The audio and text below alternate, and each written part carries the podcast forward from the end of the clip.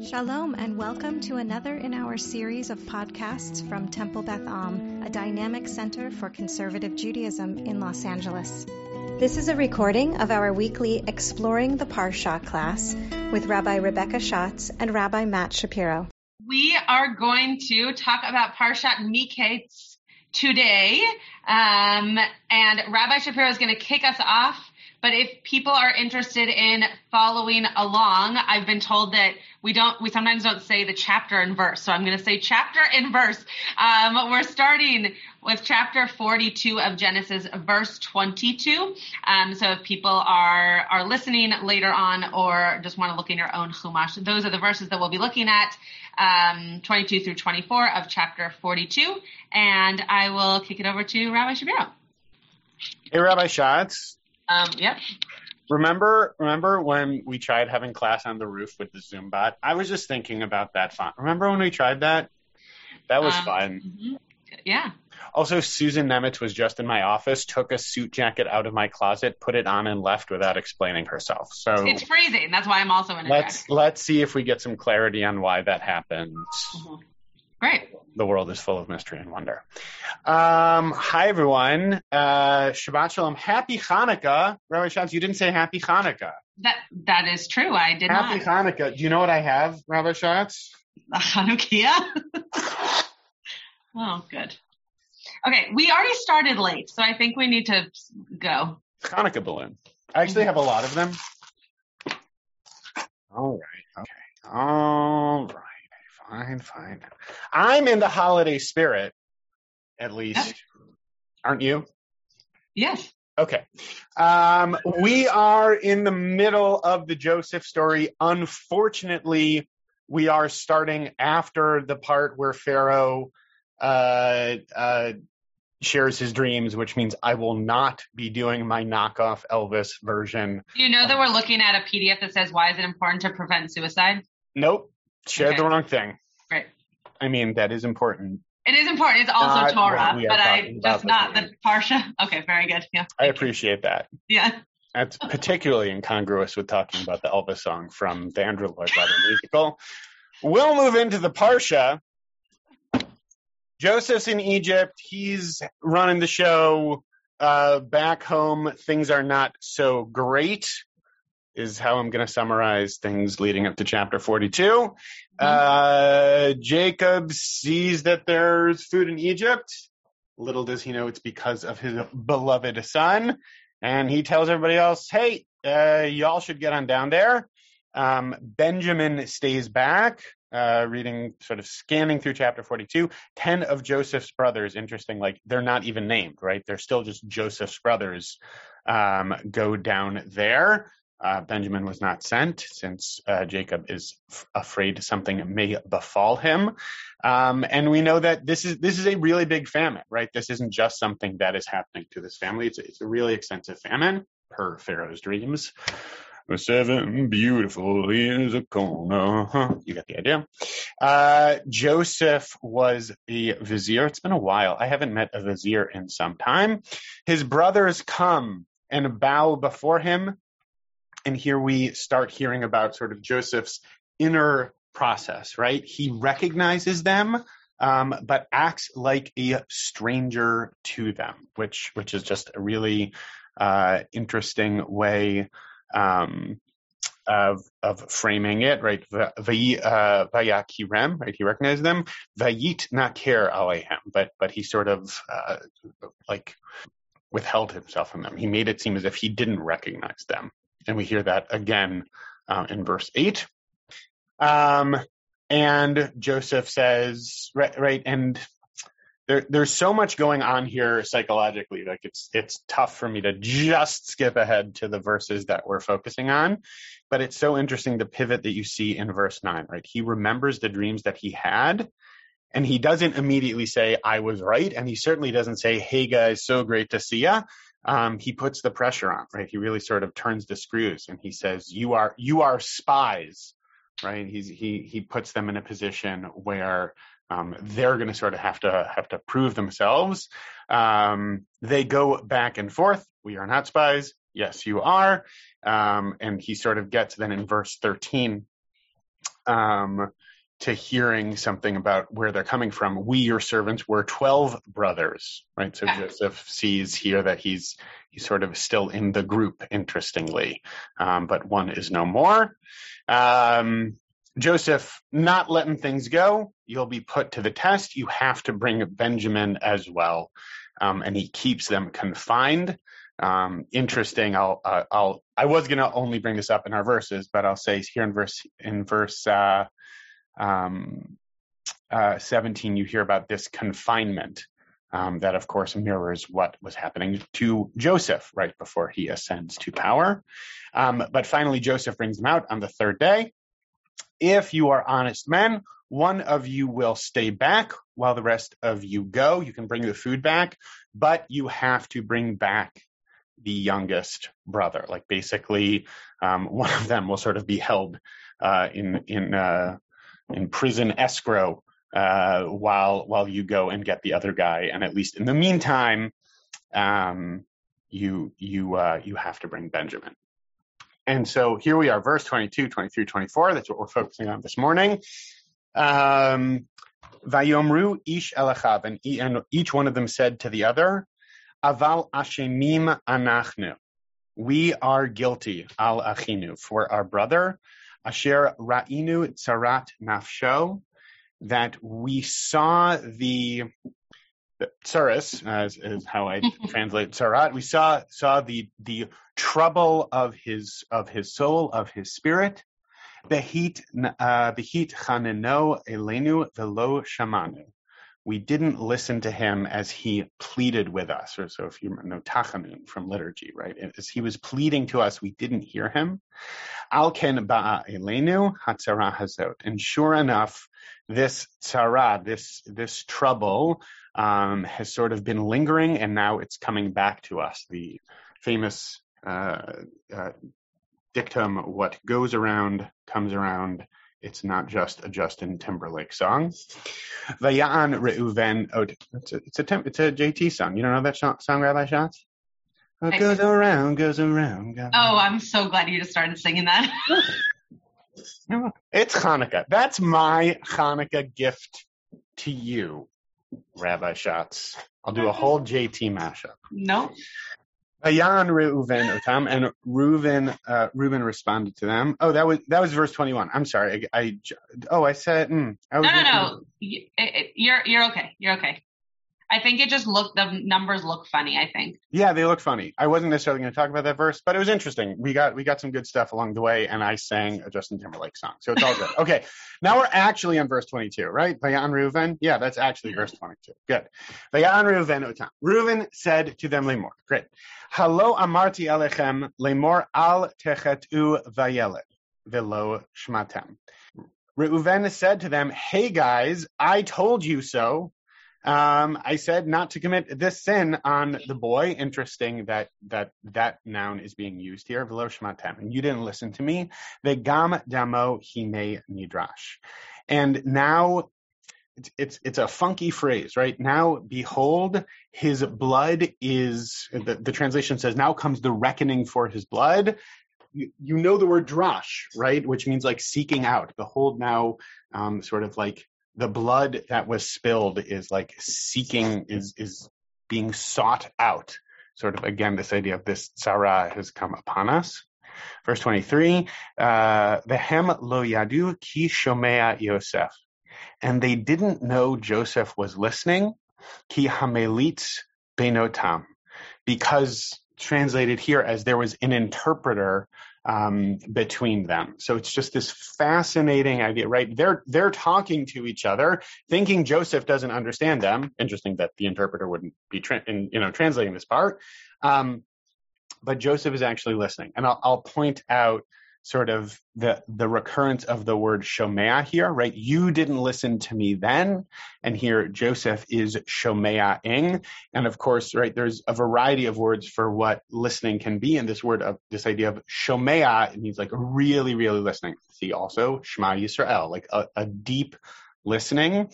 Um, and I'll also point out, because I love doing so, Melitz only time in the Torah it appears, appears no other times, um, which is just very interesting for a word that means to interpret or to translate is a word that because it only shows up once, it's actually quite difficult to interpret or translate.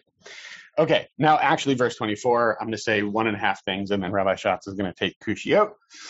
Vayisov me'alehem vayefk. Joseph turned from them and he and he cried. Vayashav alehem vayidaber alehem. He came. He returned to them and he spoke to them. Vayikach me'itam et Shimon. He took Shimon from them. Vayesar oto le'inehem. And he um, had him bound before their eyes. Um, I'll point out um, just just an interesting juxtaposition, right? We've been talking about hearing, and now there's a point where he's he's doing this right before their eyes that the text makes a point to say this is something that happened right in front of them shimon being taken into captivity and also this idea of vaya asar of, of being held captive is a relatively um, unusual verb. It doesn't happen all that often and it was applied directly to joseph when he was um, being held captive. And now susan nemitz is back and she's bringing back my suit jacket. Susan why did you have my suit jacket?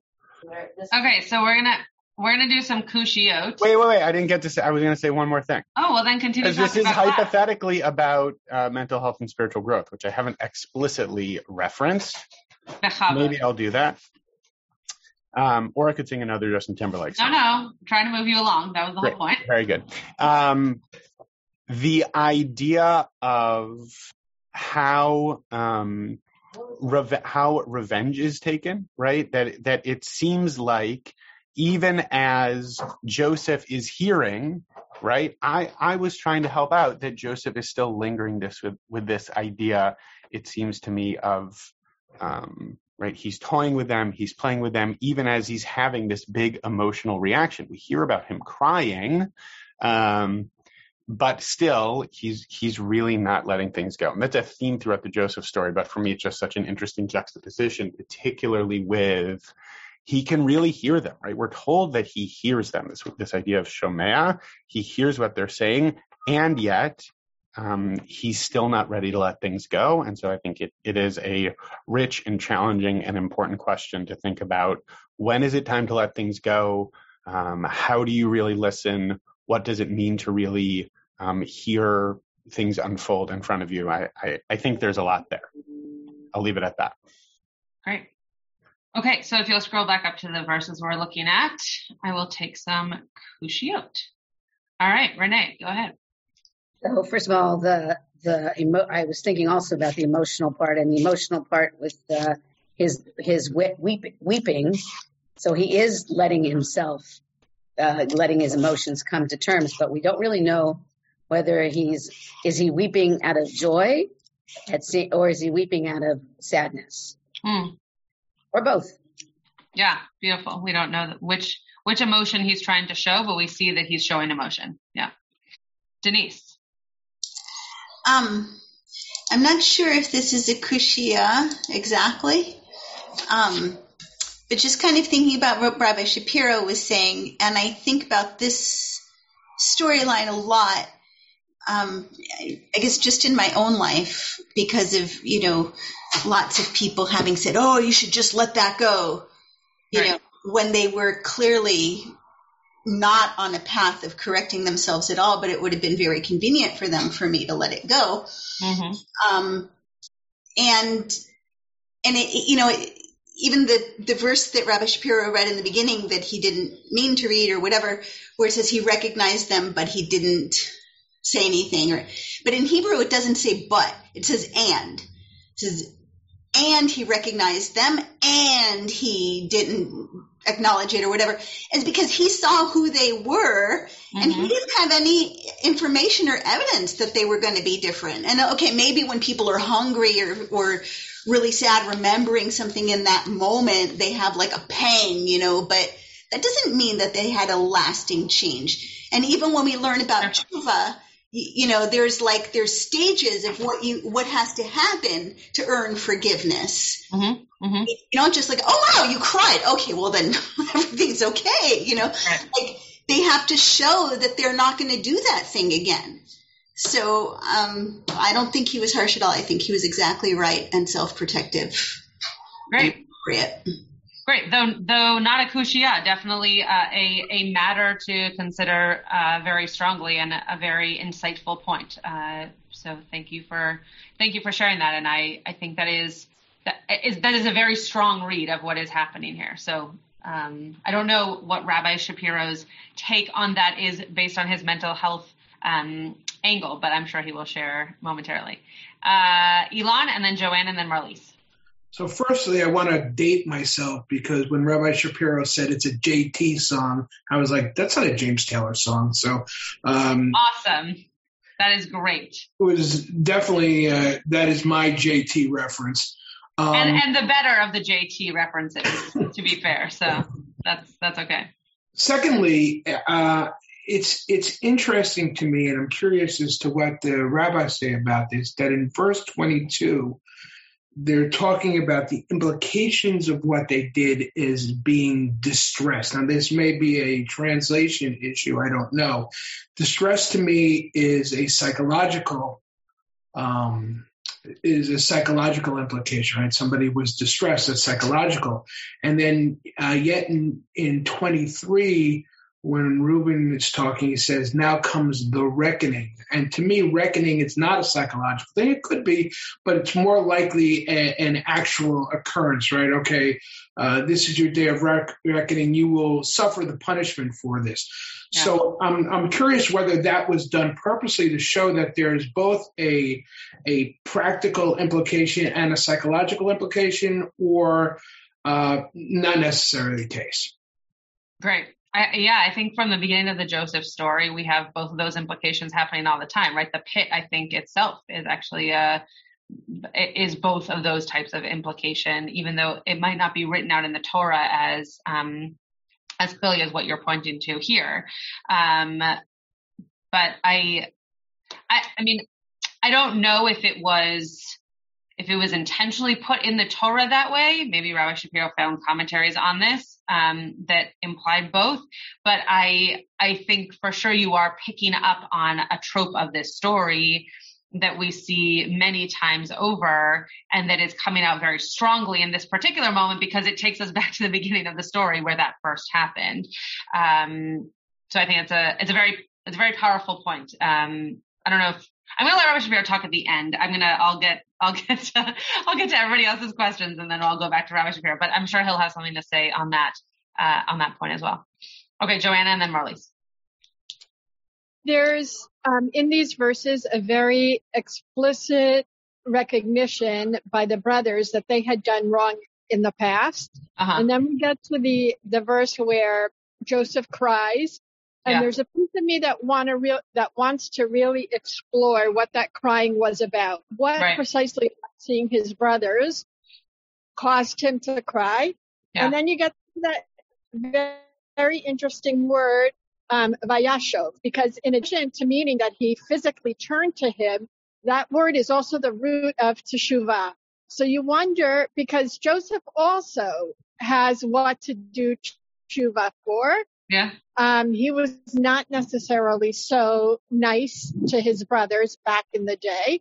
And so yeah. I sort of wonder what's happening in that moment on Joseph's part when he's crying. Is there any recognition on his part for what he had done and that this is a moment of tshuva and reconciling to a moment at least of tshuva and reconciliation?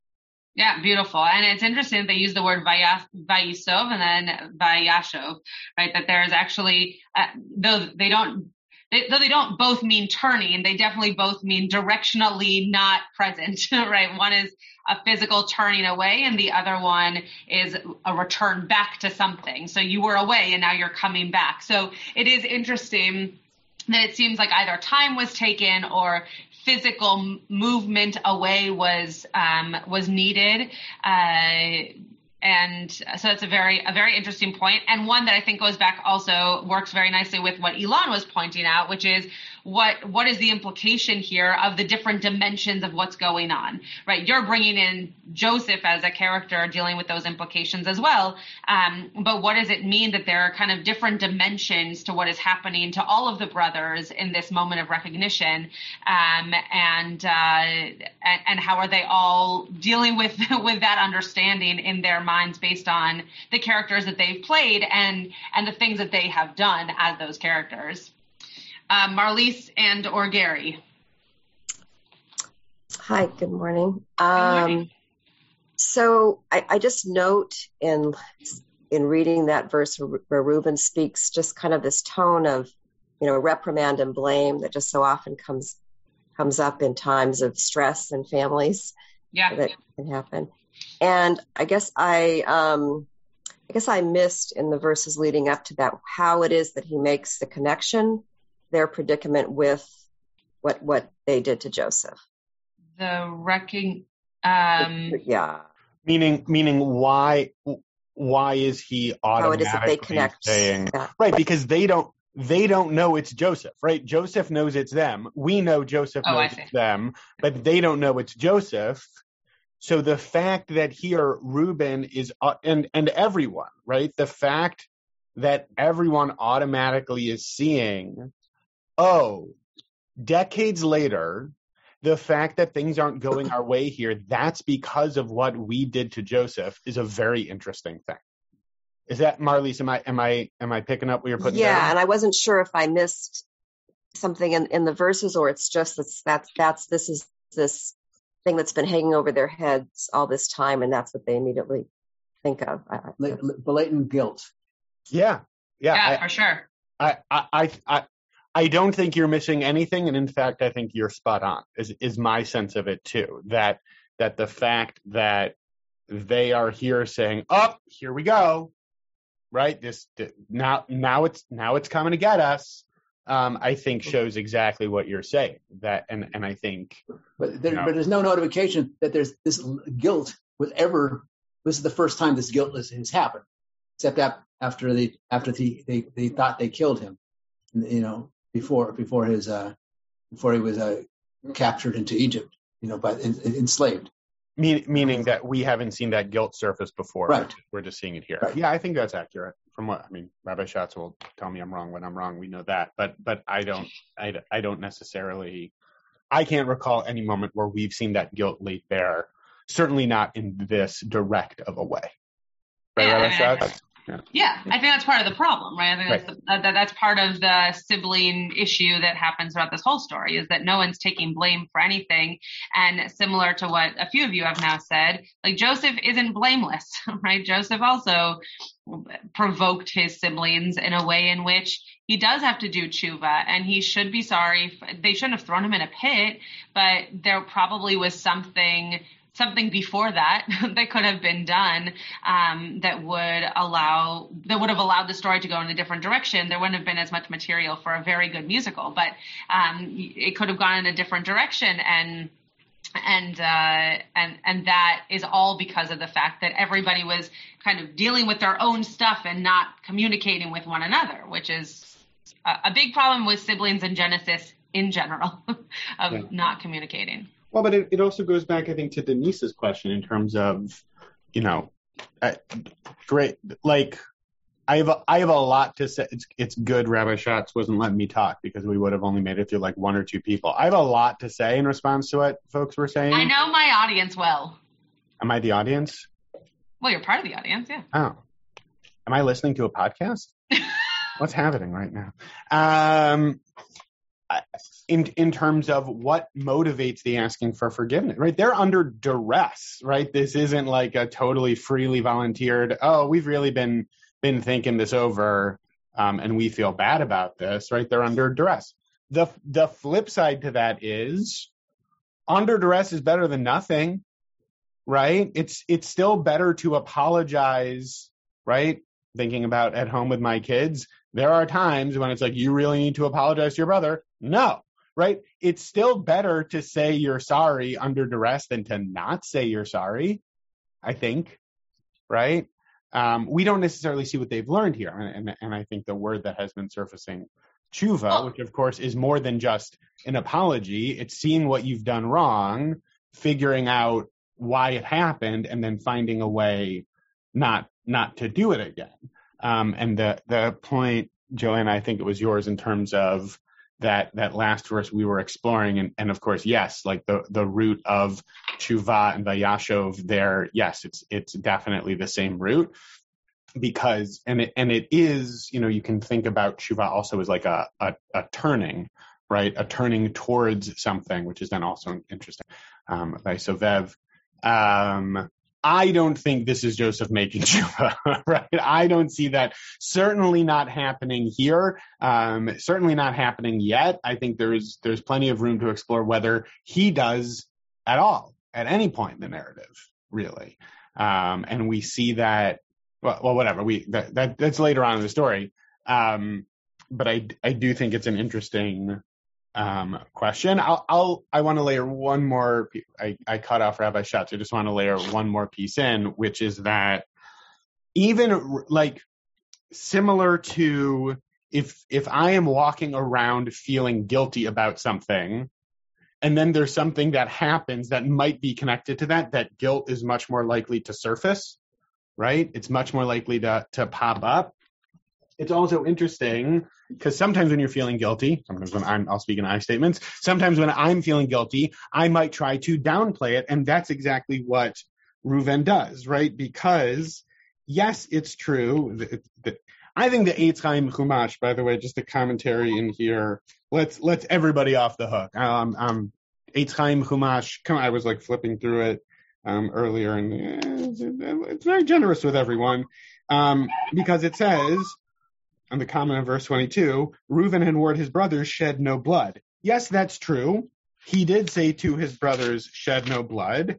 And he didn't take a stand and say, don't do anything bad to him. In fact, he said, shed no blood, cast him into that pit, which is not exactly brother of the year material here, right? So Reuben's coming in and saying, I told you guys shed no blood. That's true, Reuven. That is part of what you said. You also said some other stuff that wasn't so great. Um, so, so I just think it's interesting to note sort of the different ways in which, and for us to think about, right, when we feel guilty about something, how how does that show up? Do we minimize? Do we take ownership? Do we apologize? Be, because guilt is a powerful emotion. That, that's powerful stuff. Um, and it can show up in some really, really interesting ways. Yeah. Denise. Before, wait, before oh, Denise, because oh, I just want to say one thing oh, yeah. from mm-hmm. when you cut me off earlier. Um, the, the end of I thought you knew your audience. I do. um, the end of verse 24 here is just continuing this cycle, right? It's not like, oh, the brothers get off the hook because I think, Marlise, I was just looking around just to make sure that that we're all on the same page. This is not where Joseph says, hi guys, it's me. That's in next week's Parsha. This is just where Joseph knows that these are his brothers. He's come to understand that. They still don't know that it's him and he's playing a game. He's trying to get them to do things and hurting them in a lot of ways to kind of teach them a lesson, which those of us who teach know that's not how you teach. You don't teach a lesson it's by not? getting someone to feel the way that you felt. Ah. But the end of this verse here just shows that Joseph is continuing on this, this game, this hurt that he's doing because they take Shimon away. So yeah, they threw Joseph into a pit yeah, next week they're going to also take Benjamin, or at least accuse Benjamin. But for now, they're also taking Shimon. He hasn't done anything wrong, but Joseph is trying to teach them a lesson. So when we're talking about this kind of cyclical um, behavior here in terms of how the brothers are treating one another, it's fine that Joseph has emotion around all of this, but ultimately he's still doing something to hurt his siblings at the very end of that same verse. So no one is blameless here. Everyone is kind of unfortunately playing this very hurtful game until they res- until they resolve it all in next week's parsha. Come back for next week. Okay, Denise. It's just kind of like interesting, almost like if we were reading a book or watching a movie. When Reuven says that, because if they had shed blood, like that would be it. You know, he'd be gone. That's it. But just throwing him into the pit and then he was sold and all those crazy things that happen is why they're here. Right. Right. So like like that action planted the seeds for him ending up in that position. So you know, like sometimes when characters say things and they don't realize the import of what they're saying. Like yeah. it, it feels like that kind of a moment. Totally. Yeah. That's that's a very good point. Um I wanted to also trace back to to what to the question Elon was asking about this idea of, of practical versus psychological. Safari is being weird this morning. It's saying verse 22 is verse 21 and, and it's like lined up weird. So, so the end of what it seems like is verse 20, whatever. It's, oh, it's much better now. Oh, there we go. Here, I'll just, I'll just, mm, hold on. What's happening? Let me make sure I share the right thing. Is that the right thing? Very good. Okay. So here, um, the distress coming upon us. That's actually the end of verse 21, and the reckoning for his blood is the end of verse 22. Just just for the sake of clarity, if folks are looking on at home to make sure people know what we're talking about. I think you know the idea of distress versus reckoning is an interesting one. I mean, in the Hebrew, it's tsara versus damo hine nidrash, right? Either it's this this tsuris is coming upon us, as opposed to the blood is seeking us out, right? One one of which sounds much more aggressive uh, than the other. And it is interesting going back to this idea of what the brothers are saying versus what Reuven is saying. Um, you know, verse 21, it's like they're each saying it to the other. So we, we don't, there's sort of like a, a collective murmur among the brothers who are saying this. And Reuven, the one who, on the one hand, yes, he made sure they wouldn't kill him. On the other hand, the one who had them throw him into a pit is the one who is framing it more aggressively in terms of of this of this reckoning. So is it right? So I think you can slice that a couple of different ways in terms of kind of psychoanalyzing why who is saying what, um, but certainly an interesting question through the lens of like how how do guilt and shame linger? When do they bubble up? Um, what's what's the guilt that we feel, and how do we navigate that in healthy ways or not. Um, you know, I think I think there's a lot of interesting pieces there. Yes, Karen, let's get an actual mental health professional to weigh in on this. That's you are muted though because it's still Zoom, and we have to make sure to say that at least once a class. Um, I don't think there were any shrinks around during this time. Definitely not. Not. And so all all the reactions are very raw and real you know, you're going to throw me watch. You know, I'm going to get back at you. Uh, perfectly reasonable. Perfectly reasonable. And it takes a while after you do all this shitty stuff, excuse me, to realize that to repair a relationship means you've got to get through the stony part and you have to say, I want to relate to a person. I want this thing that sticks out of the way. So you got to get to that point, and how you get to that point is uh, different for a lot of different pe- for people. If you you know if you don't realize that, if you don't think this relationship is important to me, and I'm there's this stone that is standing a wall between us, and I want to get rid of it. If you don't think that way, it's not going to happen. So they have to get to a point where I'm your brother, you're the da, da, da, da, and that's going to come next week. Yeah. Yeah. And, and I'll also add to that. I mean, yes, yes to all of that. And before there can be repair, there at least needs to be acknowledgement that exactly. there was wrongdoing, right? And exactly. to Gary's point, we haven't seen that at all yet. So the, right. the surfacing of the pain and, and the recognition that there was harm done is the prerequisite for any kind of healing, right? So right. on on on the one hand, right, you might say, guys, what's what's taking you so long to recognize that there was some really messed up stuff that happened here? Right. On the other hand, at least it's it's getting surfaced here. And interestingly, per per Rabbi Schatz, although I think I am more sympathetic to Joseph than Rabbi Schatz is, um, based on what she's saying. And she's right insofar as at least the brothers here are starting to recognize that they've done some gnarly stuff. I think Rashi said gnarly stuff. I think that's old French. Um, Joseph is not yet recognizing his role in the dynamic um, at all. At least there's something right from the brothers. It's an ownership of some pretty heinous stuff, and you know, I like to believe that there can be forgiveness for that. I hope, right? Yeah. Well, once you own up to something, once you own up to something, right. it's the beginning. Right. Right. Exactly. As opposed to blaming the other. Right. Elon. So it's it's it's not. I agree that they are owning up to what they did, but what's not clear to me, and the confusion in the two lines, is are they owning up to what they did because they feel guilty and badly about it and they realize, oh, we did something wrong and they're feeling the distress? Or is it the day of reckoning? Is it the practical implications where we did this, now we're screwed, right?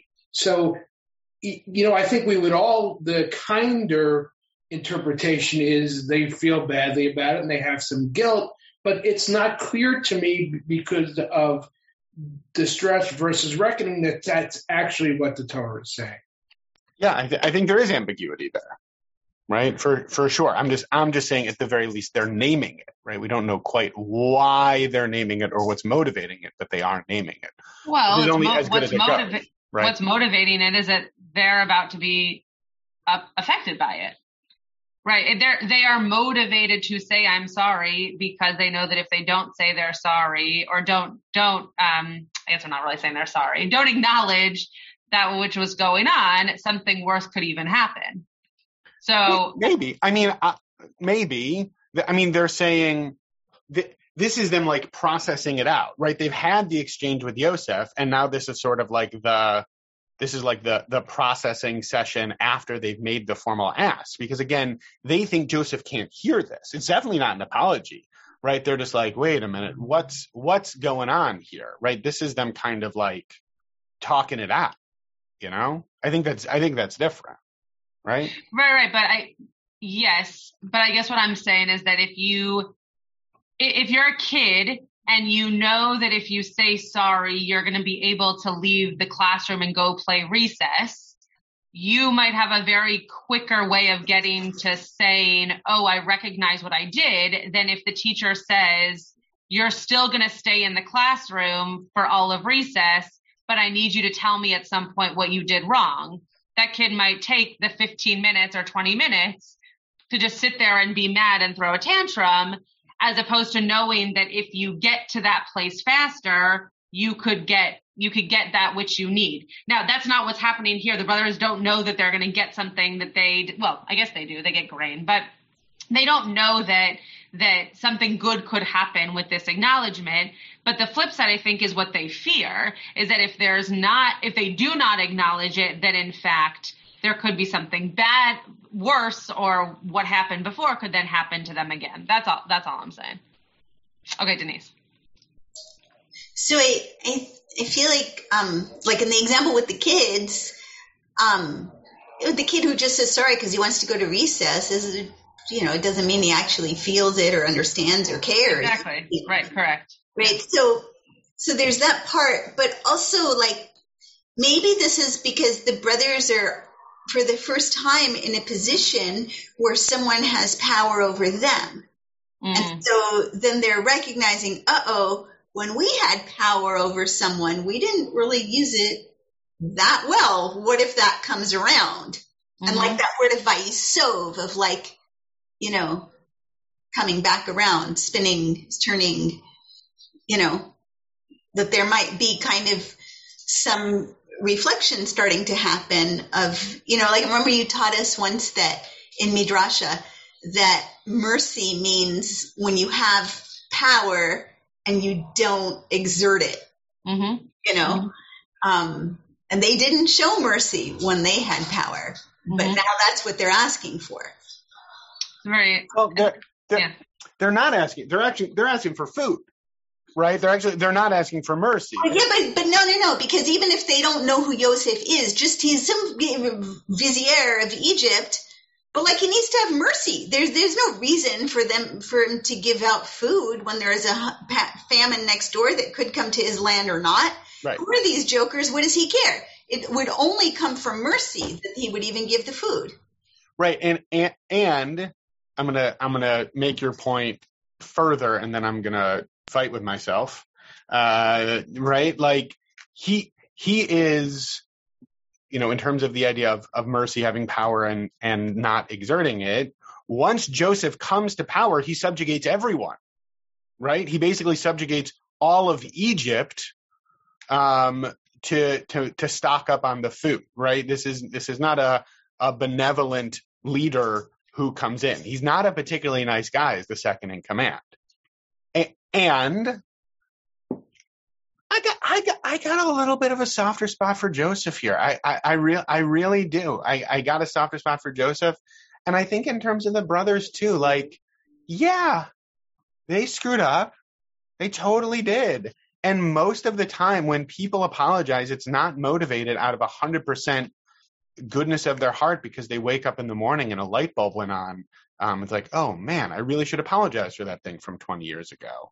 Um, and and there's some comments in the chat which people, I don't know if folks here have seen it, and people listening definitely can't see, in terms of the hereditary nature of this stuff, right? Paula made a comment about how you know the brothers didn't get this out of nothing, right? Like the that Yaakov pitted them against each other, and where did Yaakov get that from? Well, from his dad too, right? Like this is not a healthy family system, folks. Uh, there's there's some there's some pretty um, rough inherited patterns going on here, and I think that uh, oh mm, apparently Rabbi Schatz wrote about it in her Taste of Torah last week, which Indeed. obviously I voraciously read and just seem to have momentarily forgotten. How could I have? Um, i just want to say one one more thing on on sort of like what what motivates an apology um, or a change of action, there there's sort of um, sometimes you will hear around like the the 12 step community or the the recovery community that you can only get sober for yourself, right? You can't do it for anyone else. It just has to be for you. I disagree completely. I don't think that's true at all. I, I think I think you have to want to, but if you want to get sober because otherwise your spouse is about to leave you or because you're tired of being a bad kid or a bad parent or whatever it is, that can be a powerful motivator. And that's okay, right? It's okay to have extrinsic motivation if it causes a real shift in behavior. I, I think that's okay. Um, and I want to, I, I, I, so I'm pushing back a little bit on the why aren't the brothers more automatically sincere in their apology? Because, because I think, you know, people can um, get pushed towards tshuva for all kinds of reasons. And oh my gosh, three different hands went up. They also don't that. know that it's him yet, right? So we have to be a little bit more compassionate in terms of the apology because once they do know that it's him next week, no spoilers, you know, they're going to have a very different reaction. They don't know that it's him yet. So they're just, they're internally um, not even really apologizing, just acknowledging right now. But then once they know right, that which is him, what has to surface for the process to to unfold. Right, I, I, I'm I'm agreeing with you. Yeah, it's about time you did. Yeah, I know. It takes a it takes a while. Okay, Renee. A year and a, a year plus later, Rabbi Schatz finally agreed with me about something. I was going to say, you sound like the brothers. He was a little cocky. Joseph was a little cocky to, from the get go to begin with. Like before all these sorot happened, he was growing up with them before they threw him in the pit, and he's his responding right now is also a little bit cocky.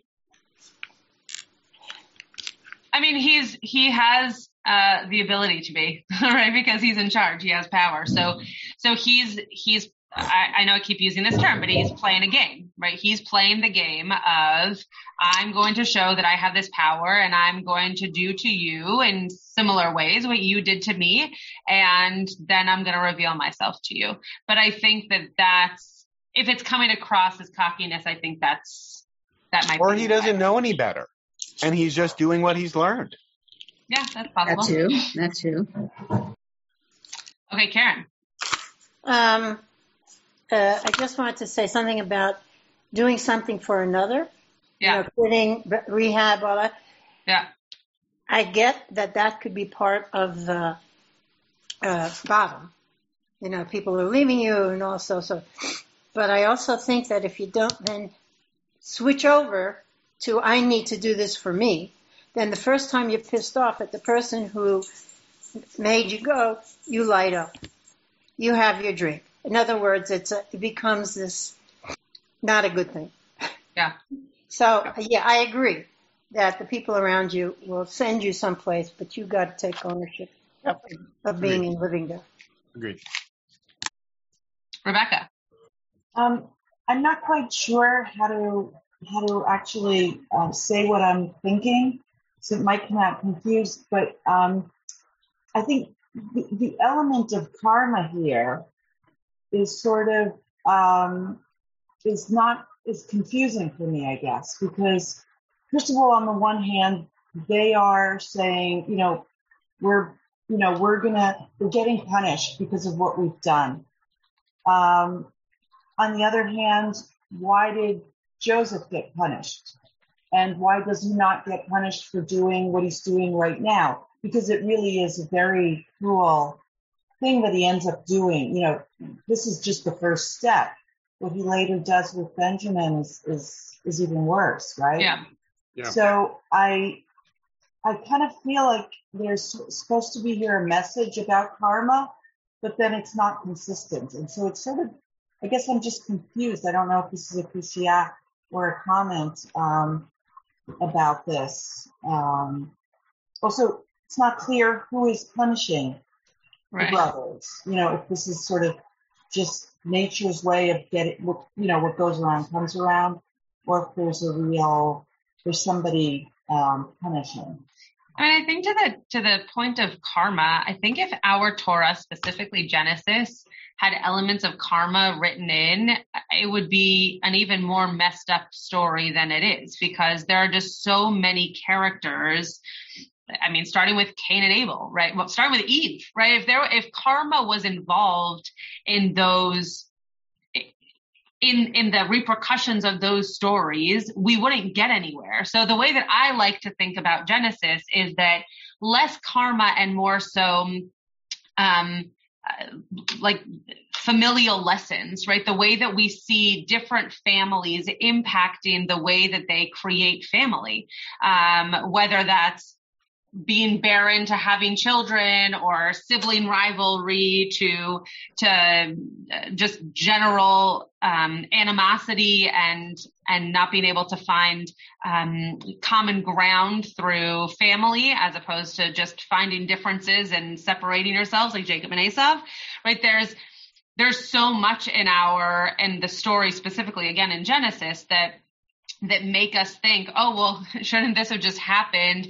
And you're right that, that this part of the story seems to be similar to karma in that it's cyclical, but I think that it's, it's still Joseph trying to teach this lesson to his siblings that, that is not necessarily, um, trying to hurt them, right? I'll give Rabbi Shapiro that that benefit in terms of being kind to Joseph. I don't think that he's trying to do anything to hurt his siblings in a karma type way. I think he's just trying to show them when you take something away, this is what it feels like, or when you treat your brother this way, this is these are now the feelings that I've had that you that you will now be feeling. Um, I'm not sure that any of that made so much sense, but but that's the way that I would categorize the Genesis stories that you're right. So so many of which should have karma elements to them. Well, I, w- I would I would take out. I, I mean, I would I think swap out the language of karma, even though interestingly, like we'll hear about how Joseph says. Doing a lot of spoiler alerts. I'm I'm sorry for the people who haven't seen Joseph and the Amazing Technicolor Dreamcoat. We have ruined this show for you, and or, not just or because. read the or read the Torah. Yeah. Yeah. Um, and I've also ruined it with my singing. Um, but I, I would, you know, because Joseph later on says, "Oh, don't worry, all of this happened for a reason, right?" So, so Joseph himself, the character, will have a a very strong sense of why all this happened. Um, but what what I push back on in terms of the karma piece is it sort of disembodies it, right? Is it is it takes the the actors in the story, I don't mean like the performers, but the people who are taking action in the story, it lets them off the hook, right? Because it's just sort of this, oh well, karma comes, you know, goes around, comes right. Like, no, these are people who are making choices, right? These are people who are making choices, and they might be dysfunctional choices, and they might be choices based on unhealthy relationship patterns that have been laid down now across a couple of generations. Um, but they are people making choices um, who are kind of struggling with like, what are logical consequences here? Is it possible to rebuild relationships here? What should happen now that my brothers are in front of me and they cast me aside, but now they're here and I have the power. What am I supposed to do? That's a tough question, right? And I don't think it's just about well, karma comes along and sort of dictates what's happened. I think I think Joseph is in a challenging spot. I'm not saying he makes the right choice, but I think it's a it's a tough spot to be in to be confronted with the men who got rid of you are now prostrate in front of you begging for your help. That's a tough spot to be in. That's a complicated position to be in. Um, and going back to the question that was asked about um, why does Joseph cry? The, the normative rabbinic response basically seems to be it's because because he heard um, that they regret what they did, right? Which makes sense, right? That that he hasn't heard that, he hasn't known that for all these years, and he finally hears it. Sforno makes an, a really interesting comment. Sforno says it's because he sees they're upset, which is really interesting. That that amidst all of this, that he still just resonates on that basic brotherly level. That when he sees his brothers are upset, he's upset too. Um, and I think that that lends a really interesting um, kind of perspective to this scene um, in terms of Joseph's experience of it. Right? When are the moments that that we that we're so upset that we can't help but cry because the people who we care about are upset? You know that that signifies a really deep level of connection. Really interesting, based on pretty much everything we've talked about so far this morning. Um, also, very interesting that that the way in which and maybe I'll talk about this tomorrow on Beitenu. I don't know.